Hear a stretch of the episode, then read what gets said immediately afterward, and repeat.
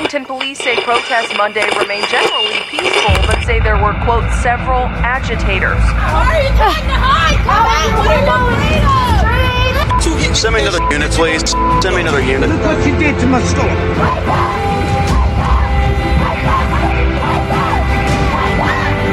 This is a movement, I'm telling you. They're not going to stop. You and I have a rendezvous with destiny. We'll preserve for our children this, the last best hope of man on earth, or we'll sentence them to take the last step into a thousand years of darkness.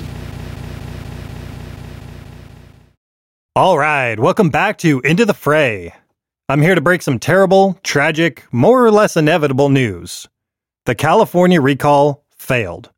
His Royal Highness, the Duke of Hairgel, will remain the supreme ruler of California. Did you expect any different? A year ago, I expected different.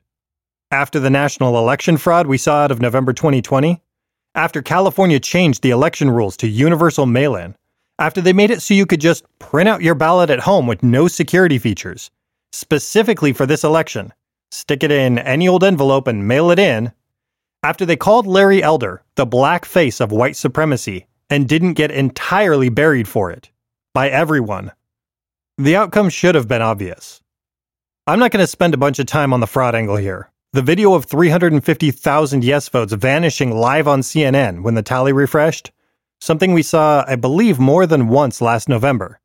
The fact that the envelopes mailed out showed your vote through a punch hole, how you could see the vote through the envelope with a simple backlight. They're saying the recall failed because half the Republicans who came out to vote for Donald Trump didn't bother showing up for this election. I lived in that state for nearly my entire life until about six months ago. I'm calling BS on that. The conservatives in that state wanted Newsom gone even more than they wanted Trump to win. That's what I saw anyway. I fully expect to hear about ditches full of ballots or some other means of ridding the election of yes votes. But I'm not going to bother digging too deep on all that because in the end, it didn't matter. I'm going to say something that shouldn't be controversial because it should be obvious. Even if Larry Elder had won, it wouldn't have changed anything for the state long term. It's true. He probably would have lifted the mask mandates, fought Biden's vaccine mandate, opened the economy, and started managing the state well. Except for a couple of small obstacles. California has the same deep state bureaucracy the feds do, and the California legislature is a Democrat supermajority. The deep, dark blue bureaucracy would have undermined him at every turn, the way they did Trump. And the legislature can do whatever they want. A governor's veto wouldn't have even slowed them down. We propose this bill to suck the last remaining blood from California. All in favor? Aye! Opposed? Ha ha, who am I kidding? But, sir, the governor will certainly veto this. Good point. All in favor of overriding the governor's veto? Aye! Done. Uh, do we bother sending this to the governor's office now? And that doesn't even get into the fact that nearly every county board of supervisors, city council, school board, and most of city management in most cities is deep blue. California won't be saved. I'm not saying it can't be saved. That's an entirely different argument, one I do not hold to. No, California won't be saved. It's a choice that was made a long time ago. For decades, the state has filled its positions of power with corruption and incompetence. If I give Tuesday's election the benefit of the doubt, California chose not to save itself this week. If I don't give Tuesday's election the benefit of the doubt, California chose not to save itself many, many moons ago. For a lot of people, this will be the last straw and they'll be leaving the state soon. To them, I say, wherever you go, figure out what makes that place attractive to you and roll with it. Don't bring failed policies with you have a little humility, and recognize that you may have some things to learn from your new neighbors who didn't completely ruin their home. I really respect Larry Elder, and I wish he'd had his shot to try and do something good with that beautiful state.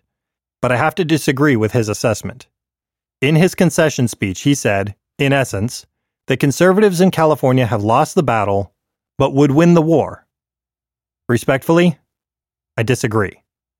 This election proves that either the people of California chose this and want it, or the state government has become powerful enough to simply overrule the people. Either way, in my opinion, it's over. I believe California will be habitable again. I'm actually really hoping that someday, maybe when I'm old, I can move back to that beautiful place I love so much. But this election has proved that pedophilic curriculum in elementary schools, draconian rules prescribing what you're allowed to do, micromanagement of small businesses, crushing taxes and regulations, and corrupt leadership enriching themselves through their positions will continue to be the accepted standard in that state. To paraphrase Orwell, indeed, the pigs were more equal among the animals on the farm, for the rest of the farm had conceded it. What does it take to rehabilitate an addict? I believe the words rock and bottom are involved. For those trying to decide whether it's time to get out of Dodge, I have only this advice turn to the Lord. God knows the end from the beginning and everything in between. He knows how the future will play out and how that should affect your life choices. Seek His guidance and counsel. And go to God directly. You are entitled to direct communication with God, to direct revelation about your life and the life of your family from God, provided that you're willing to follow it and provided that you're willing to follow Him. Now, I'm going to leave you with one more thing food for thought, as it were. When we look at history, there are decades where months happen, and months where decades happen. Tell me what happened in the 1880s and 1890s. It's as if almost nothing happened in those 20 years.